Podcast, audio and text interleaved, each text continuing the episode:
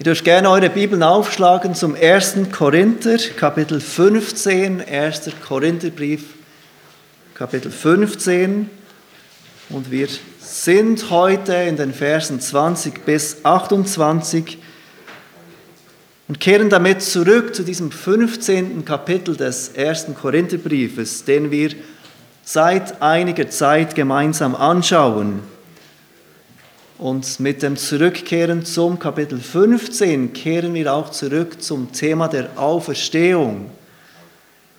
Jesus Christus ist auferstanden und diese wunderbare Wahrheit, die den Lauf der ganzen Geschichte verändert, dürfen wir heute gemeinsam anschauen und uns fragen, was sie für uns verändert in unserem Leben.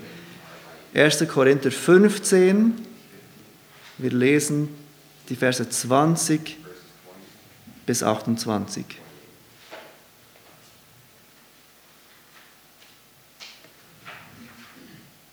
Nun aber ist Christus aus den Toten auferweckt.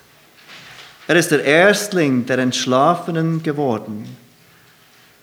Denn weil der Tod durch einen Menschen kam, so kommt auch die Auferstehung der Toten durch einen Menschen.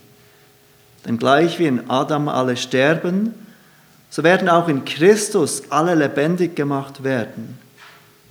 Ein jeder aber in seiner Ordnung als Erstling Christus, danach die, welche Christus angehören bei seiner Wiederkunft, danach das Ende, wenn er das Reich Gott dem Vater übergeben wird wenn er jede Herrschaft, Gewalt und Macht beseitigt hat.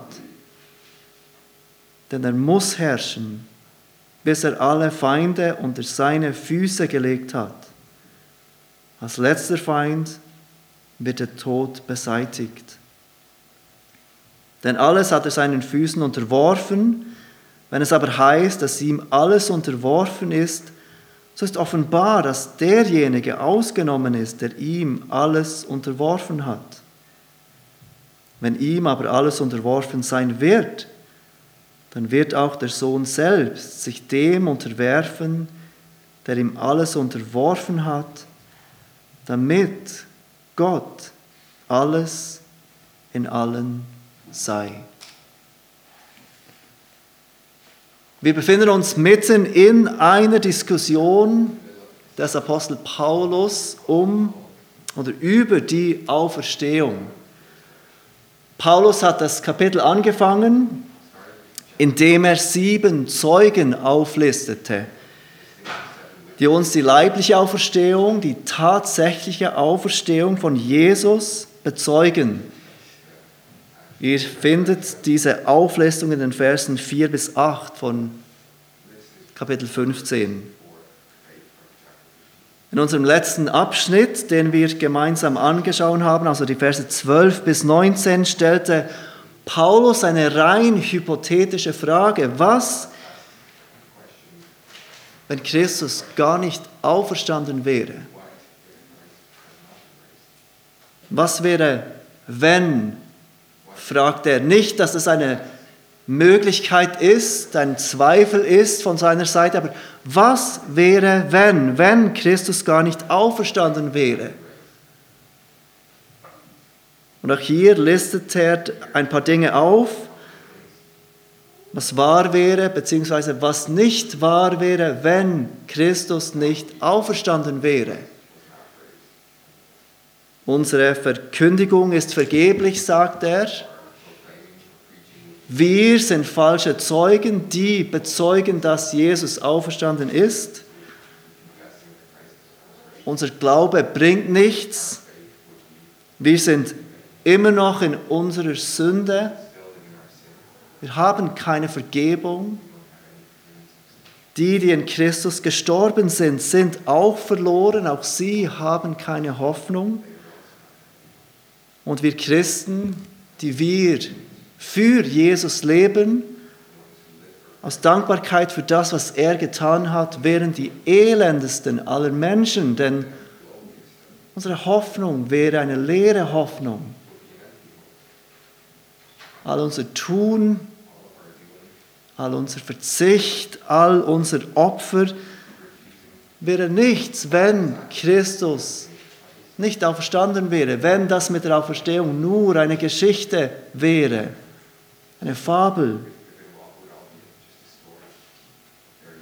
Aber das eigentliche Anliegen von Paulus ist es nicht, die Korinther von der Auferstehung von Jesus zu überzeugen. Sie glaubten daran.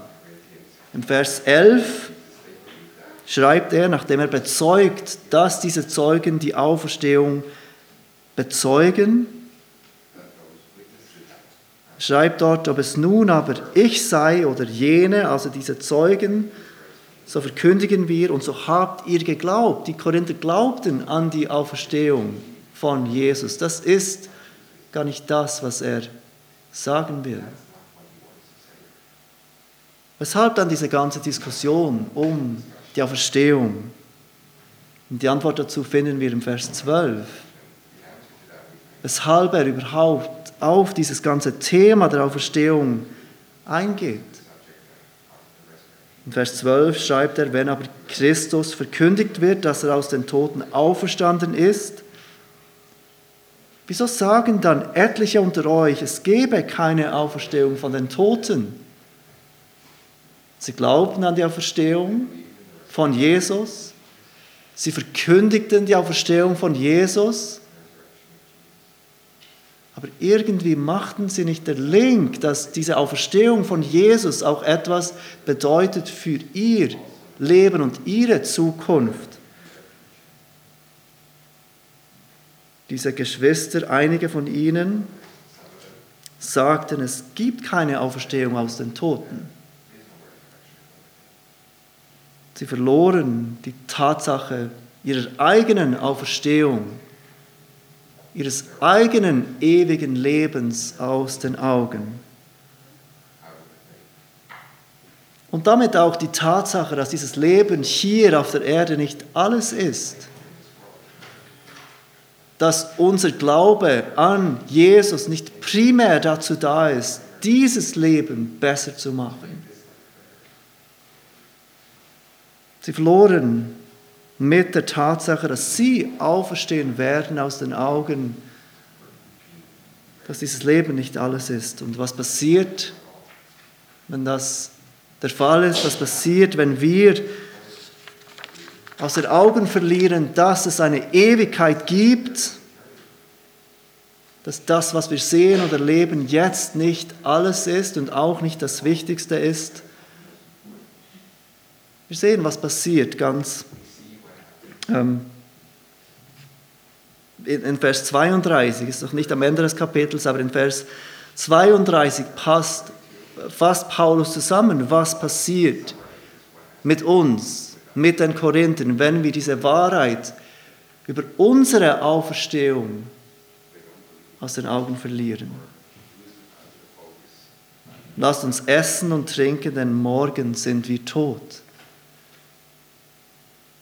wenn es keine Auferstehung der Toten gibt, wenn es kein Leben nach diesem Leben gibt, dann ist das Fazit, lasst uns so viel haben von diesem Leben.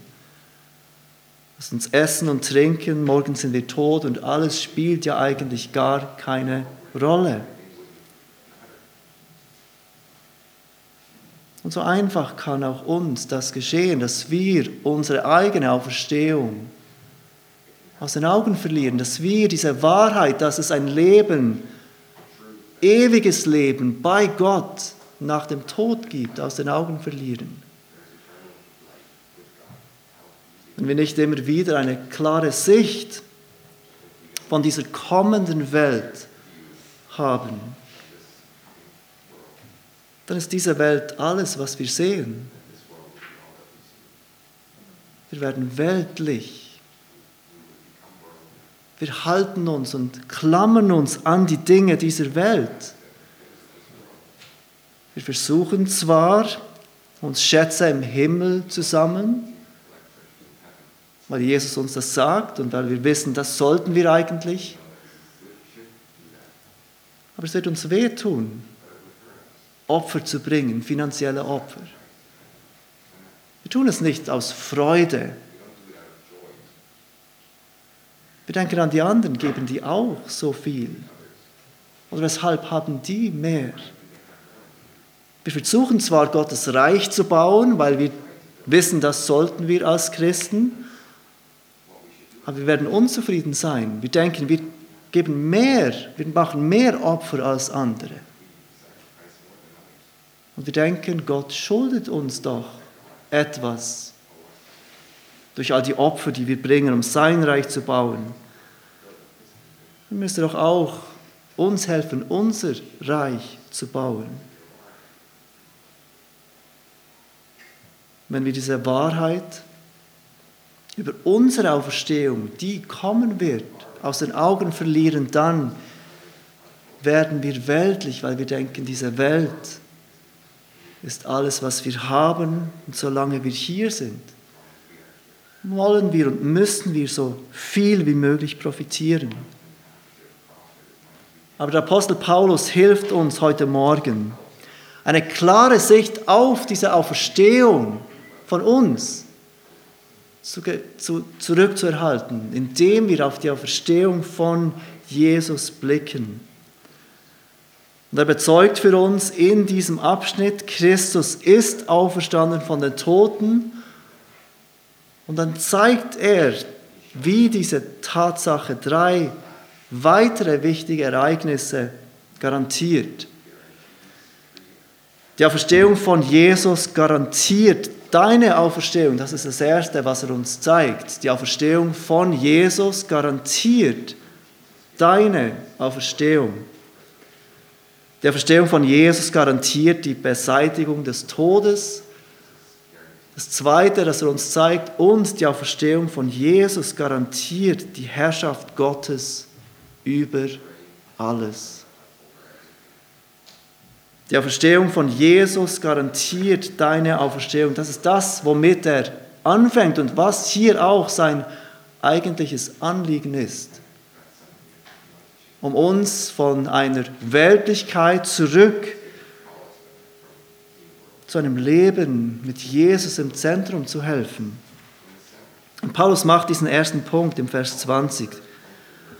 Nun aber ist Christus aus den Toten auferweckt. Er ist der Erstling der Entschlafenen geworden. Dieses Wort Erstling ist nicht ein Wort, das wir heute brauchen in unserem alltäglichen Sprachgebrauch. Es ist ein Wort, das uns mehrmals im Alten Testament begegnet.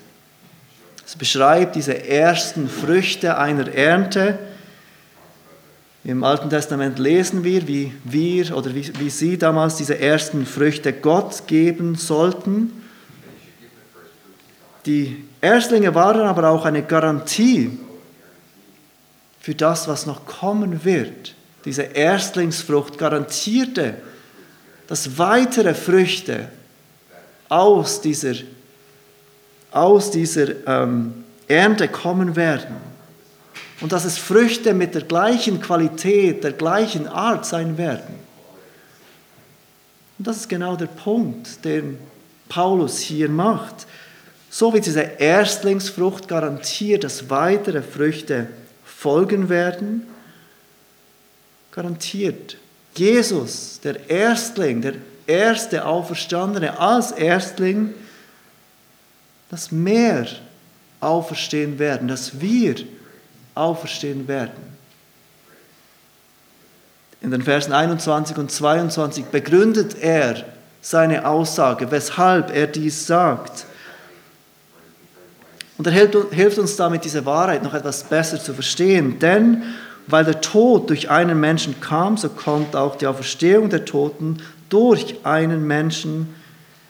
Denn gleich wie in Adam alle sterben, so werden auch in Christus alle lebendig gemacht werden. In den ersten Seiten der Bibel lesen wir, wie Gott die Himmel und die Erde schuf, Pflanzen, Tiere und schlussendlich den Menschen schafft. Und da war noch kein Tod, da war nur Leben. Doch dann entscheidet sich der erste Mensch, die ersten Menschen, Adam und Eva, Gott zu misstrauen, Gott nicht zu glauben, der Schlange zu glauben. Und sie werden Gott ungehorsam, sie tun, was sie nicht hätten tun sollen. Und als Strafe, so wie es Gott angedroht hatte, kommt dieser Tod in die Welt. Und dieser Tod kommt nicht nur zu Adam und Eva, sondern zur ganzen, gesamten Schöpfung. Die ganze Schöpfung wird diesem Fluch unterworfen. Und im 1. Mose 5, Vers 5 lesen wir davon, wie, Mo, äh, wie, wie Adam 930 Jahre alt wird. Und wenn wir diese Zahl lesen, dann ist es oft so, dass wir denken, wow, wie alt wurde Adam. Doch was wir oft nicht begreifen ist, eigentlich hätte er ewig leben sollen. Und im gleichen Vers, gleich nach seinem Alter, stehen die Worte, und er starb. Adam hätte nicht sterben sollen. Aber er starb. Und mit ihm die ganze Schöpfung, mit ihm die ganze Menschheit. Und seit dieser ersten Sünde von Adam und Eva sind alle dem Tod unterworfen, unweigerlich und unaufhaltsam. Erstmals ohne unsere Schuld. Wir werden geboren in das Menschengeschlecht des Todes. Und dieser Tod kommt für jeden von uns unaufhaltsam. Und jetzt macht Paulus diesen Vergleich. Vers 22, gleich wie in Adam alle sterben, so werden auch in Christus alle lebendig gemacht werden. Seht ihr dieses Wort gleich wie, das Paulus bewusst braucht hier. Durch einen Menschen kommt der Tod, noch bevor du geboren wurdest. Warst du auf diesem Weg zum ewigen Tod? Ganz einfach, weil du ein Nachkommen Adams bist. Und dies ist wahr,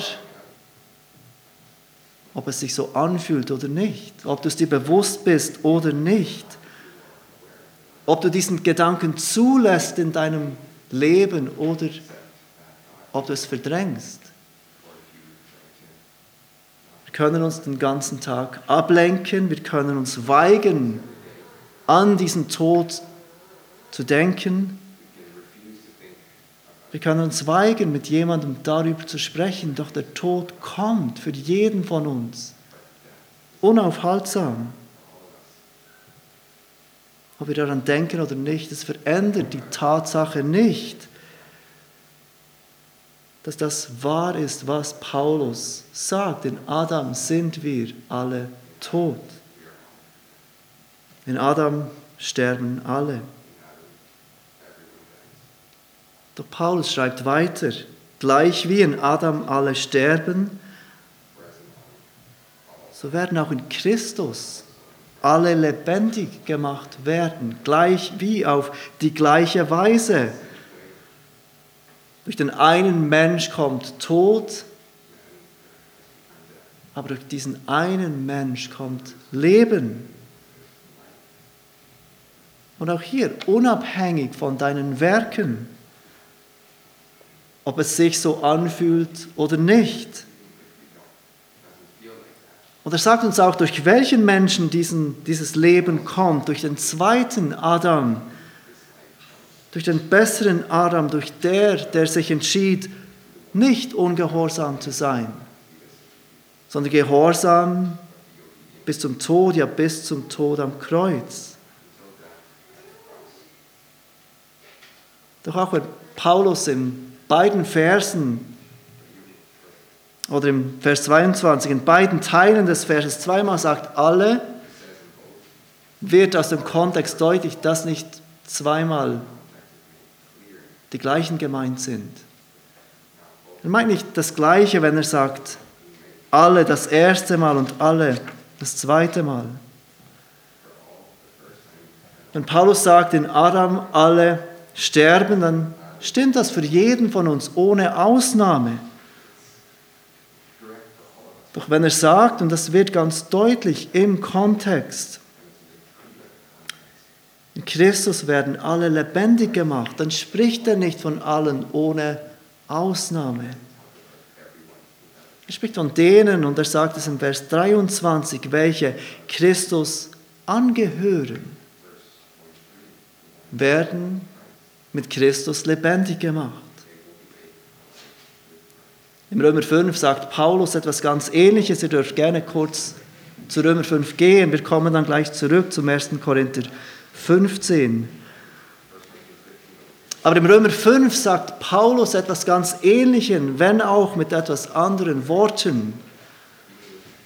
Er braucht auch hier diese Idee von Adam als dem Haupt der ganzen Menschen.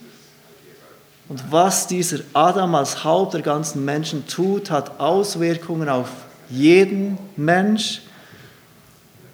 Und dann von Christus als dem Haupt der neu geschaffenen Menschheit. Und was er tut, hat Auswirkungen für alle, die mit ihm als ihrem Haupt verbunden sind. Römer 5, die Verse 18 und 19.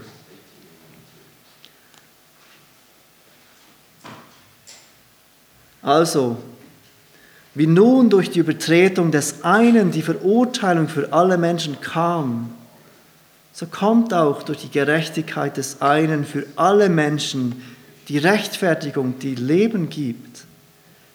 Denn gleich wie durch den Ungehorsam des einen Menschen die vielen zu Sünden gemacht worden sind, so werden auch durch den Gehorsam des einen die vielen zu Gerechten gemacht. Seht ihr, wie er hier diese gleiche Idee aufführt mit etwas anderen Worten? Adam sündigt, wir sind Übertreter mit ihm. Wir sind schuldig mit ihm. Christus ist gehorsam und alle, die verbunden sind mit Christus, sind gerecht mit ihm.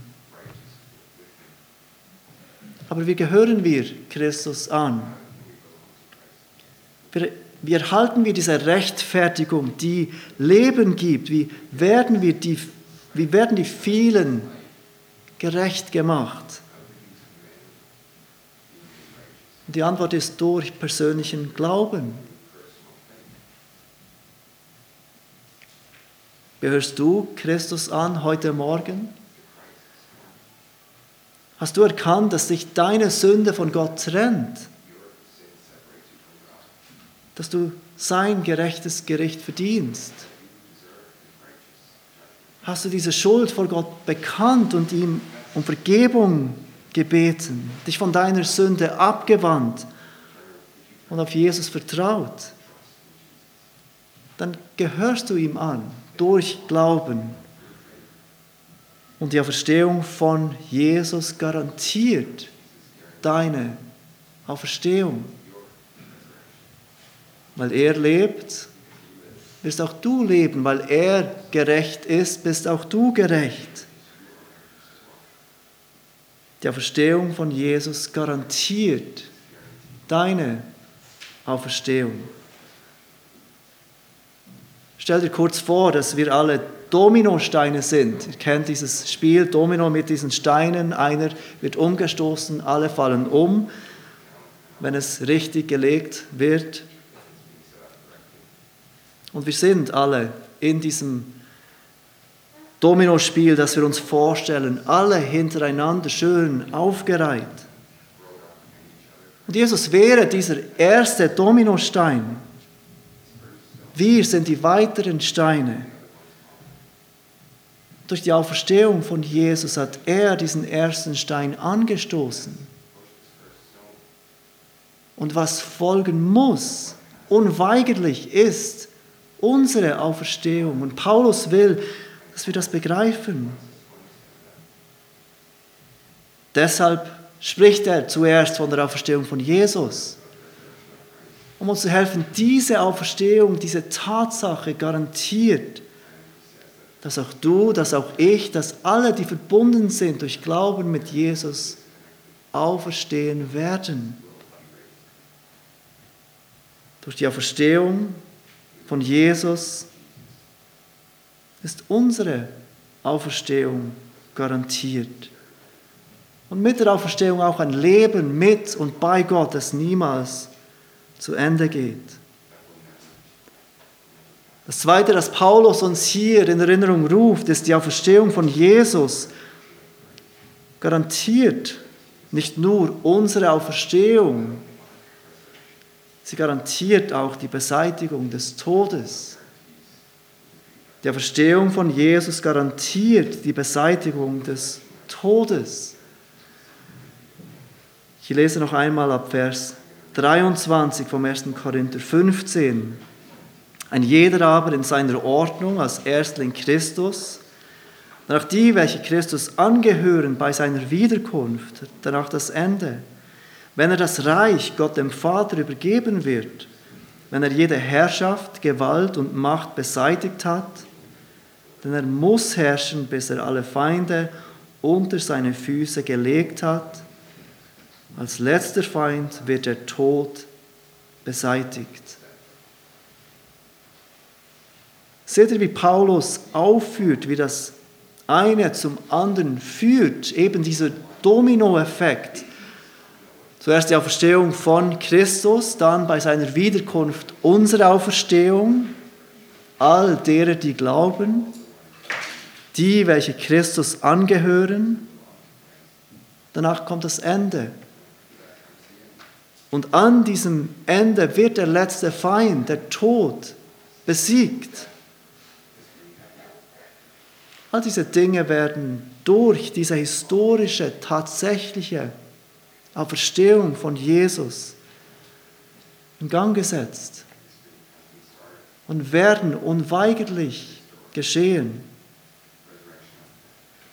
Als letzter Feind wird der Tod besiegt.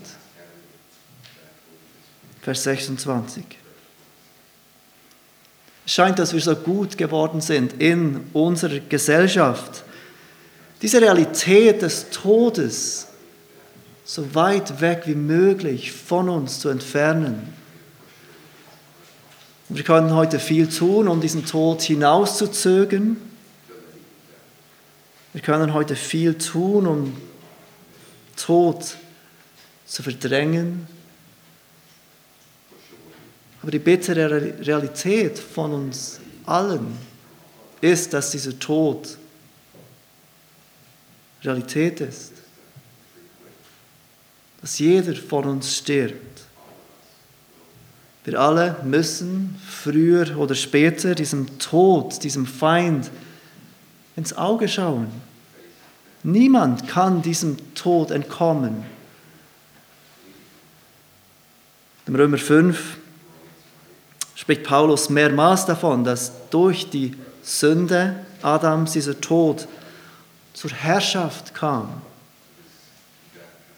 Römer 5, Vers 14, dennoch herrschte der Tod von Adam bis Mose auch über die, welche nicht mit einer gleichartigen Übertretung gesündigt hatten wie Adam, der ein Vorbild dessen ist, der kommen sollte.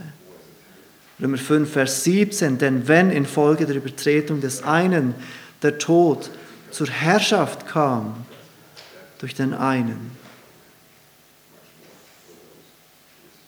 der Tod herrscht über uns. Der Tod übt Herrschaft aus über uns Menschen. Und dieser Tod ist grausam. Alle von uns wissen das, die schon einmal Liebe verloren haben. Dieser Tod, der über uns herrscht, ist grausam. Doch über das sündlose Lamm Gottes konnte der Tod nicht herrschen. Er hat den Tod bezwungen Und seine Auferstehung garantiert auch die Beseitigung des Todes. Und auch hier leben wir wieder in einer Zeit dazwischen. Der erste Dominostein, die Auferstehung, ist gefallen. Und wir warten jetzt, wie diese weiteren Steine fallen, wie auch dieser Tod besiegt wird. Und Paulus hilft uns zu sehen, dass dieser Tod besiegt wird, wenn Jesus zurückkommt bei seiner Wiederkunft. Wenn er zurückkommt, dann wird er auch diesen letzten Feind besiegen. Noch aber sind wir Christen betroffen von diesem Tod, aber nicht ohne Hoffnung. Ich habe vor ein paar Wochen ein Buch gelesen, in dem eine Geschichte geschrieben war von einem Vater, der in, in seinem Auto war mit seiner Familie. Und sie warteten in diesem Auto an einer roten Ampel und vor ihnen war dieser große Lastwagen. Und die, Sonne schien so, dass dieser Lastwagen ein großer Schatten warf, den die Familie sehen konnten. Der Vater fragte seine Kinder, möchtet ihr lieber von diesem Lastwagen getroffen werden oder von seinem Schatten? Die Kinder antworteten natürlich, unüberraschend, lieber von seinem Schatten.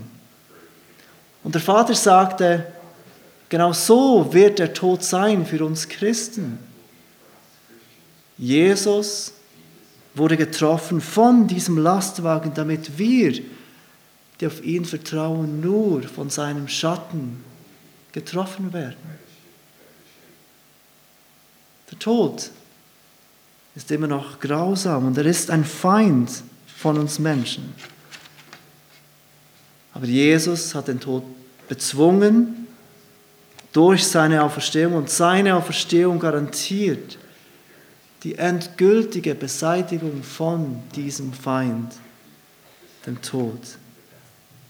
Auch wenn wir jetzt noch in diesem Leben vom Schatten des Todes betroffen sind. Die Auferstehung garantiert die Beseitigung des Todes. Und als drittens erinnert uns Paulus an diese Wahrheit, dass die Auferstehung von Jesus garantiert, dass Gott Herrschaft über alles haben wird. Die Auferstehung von Jesus garantiert die Herrschaft Gottes über alles. Paulus fängt diesen Punkt schon an im Vers 24 und 25. Danach das Ende, wenn er das Reich Gott dem Vater übergeben wird, wenn er jede Herrschaft, Gewalt und Macht beseitigt hat. Denn er muss herrschen, bis er alle Feinde unter seine Füße gelegt hat. Und dann Vers 27. Denn alles hat er seinen Füßen unterworfen wenn es aber heißt, dass ihm alles unterworfen ist, so ist offenbar, dass diejenigen ausgenommen sind, äh, dass, dass derjenige ausgenommen ist, der ihm alles unterworfen hat. Wenn ihm aber alles unterworfen sein wird, dann wird auch der Sohn selbst sich dem, dem unterwerfen, der ihm alles unterworfen hat, damit Gott alles in allem sei. Wie würdest du die Frage beantworten, weshalb Christus kam? Weshalb er lebte, weshalb er sein Leben hingab am Kreuz, weshalb er auferstand von den Toten?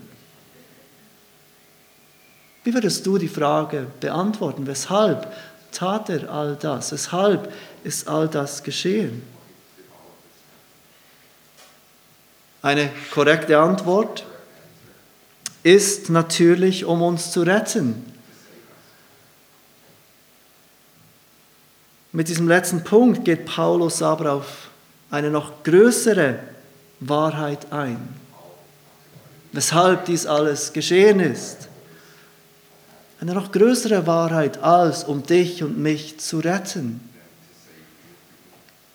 Die Verstehung von Jesus garantiert nicht nur, dass alle, die mit ihm durch Glauben verbunden sind, auferstehen werden. Sie garantiert nicht nur, dass der Tod, diese, dieser letzte Feind, beseitigt wird. Die Verstehung von Jesus garantiert auch, dass Gott Herrschaft über alles erlangt. Ich möchte euch bitten, kurz zur Offenbarung 5 zu gehen. Offenbarung 5, die Verse 9 bis 10, zeugen von dieser großen Wahrheit, weshalb das alles geschieht und geschehen ist. Es ist eine wunderbare Wahrheit daran zu denken, dass dies geschehen ist, um uns zu retten. Aber die Bibel lässt nicht zu, dass wir der Mittelpunkt dieser ganzen Geschichte sind. Es geht um mehr als um dich und um mich. Offenbarung 5, Vers 9 bis 10. Und sie sangen ein neues Lied, in dem sie sprachen, du bist würdig, das Buch zu nehmen und seine Siegel zu öffnen. Denn du bist geschlachtet worden und hast uns für Gott erkauft mit deinem Blut aus allen Stämmen und Sprachen und Völkern und Nationen und hast uns zu Königen, zu Priestern gemacht für unseren Gott. Und wir werden herrschen auf Erden. Zweimal sagen diese Erlösten für Gott. Du hast uns erkauft für Gott. Du hast uns zu Königen und Priestern gemacht für unseren Gott. Brüder und Schwestern, so herrlich das Erlösungswerk für uns ist. Der Grund für dieses ganze Erlösungswerk schlussendlich ist Gott selbst. Gott der Vater gibt seinem Sohn eine Braut, erlöst aus allen Stämmen und Sprachen und Völkern und Nationen.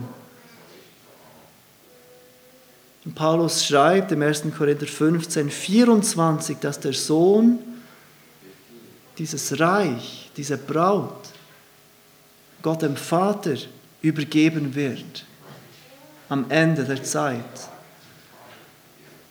Alles, was sich gegen Gott wendet, deine Sünde in dir, die Sünde anderer Menschen gegen dich, jeder rebellische Geist, jede Herrschaft, Gewalt und Macht wird Gott unterworfen sein. Und Gott wird alles in allem sein. Er wird herrschen, er wird regieren, er wird Ehre erhalten durch sein ganzes Erlösungswerk. Ich weiß nicht, wie es dir geht, wenn ich lese, wie Paulus schreibt im Vers 28, ihm aber wird alles unterworfen sein, dann löst dies erstmals etwas Unbehagen aus in mir. Ihm wird alles unterworfen sein. Hier wird von Unterwerfung gesprochen. Hier wird von einem, einer alleinigen Herrschaft gesprochen. Löst das nicht etwas Unbehagen aus in uns? Und es wäre auch keine gute Nachricht, wenn von einem Menschen die Rede wäre, der alleinige Herrschaft erhält, der alles unterwirft. Aber die Bibel sagt uns das von diesem guten, barmherzigen, vollkommen weisen Gott, der herrschen wird, dem sich alles unterordnen wird. Und deshalb sind es gute Neuigkeiten für uns. Deshalb ist es eine gute Nachricht, dass Gott alles in allen sein wird, dass er herrschen und regieren wird, dass es nichts geben wird, das sich ihm entgegenstellen wird. Er wird alles in allem sein, er wird herrschen, er wird regieren und es ist die Auferstehung von Jesus, die uns dies garantiert und die uns garantiert, dass wir Teil von diesem ewigen Reich Gottes sein dürfen.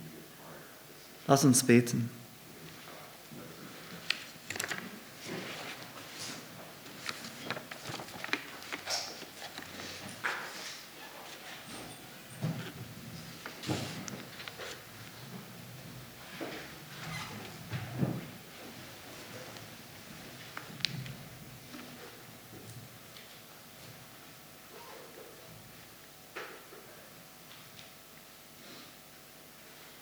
Vater, wir loben dich, dass du uns zum Teil dieses großen Planes machst. Dass du eine Menschheit erlöst, die unter der Herrschaft der Sünde und des Todes war. Dass du Menschen erlöst von jeder Nation, jedem Volk, jedem Stamm dass durch die Auferstehung von Jesus auch wir Gewissheit haben dürfen, dass wir leben werden und dass wir mit dir an einem Ort leben werden, wo sich dir nichts entgegenstellen wird. Du wirst herrschen über alles. Und wir freuen uns an diesem Gedanken. Du bist Gott. Wir gehören dir und wir wollen in diesem Leben, das du uns hier auf Erden schenkst, für dich leben, uns selbst aufgeben, uns selbst aufopfern, weil unsere Hoffnung nicht in dem jetzigen Leben ist, sondern in dir und diesem Reich, das kommen wird. Amen.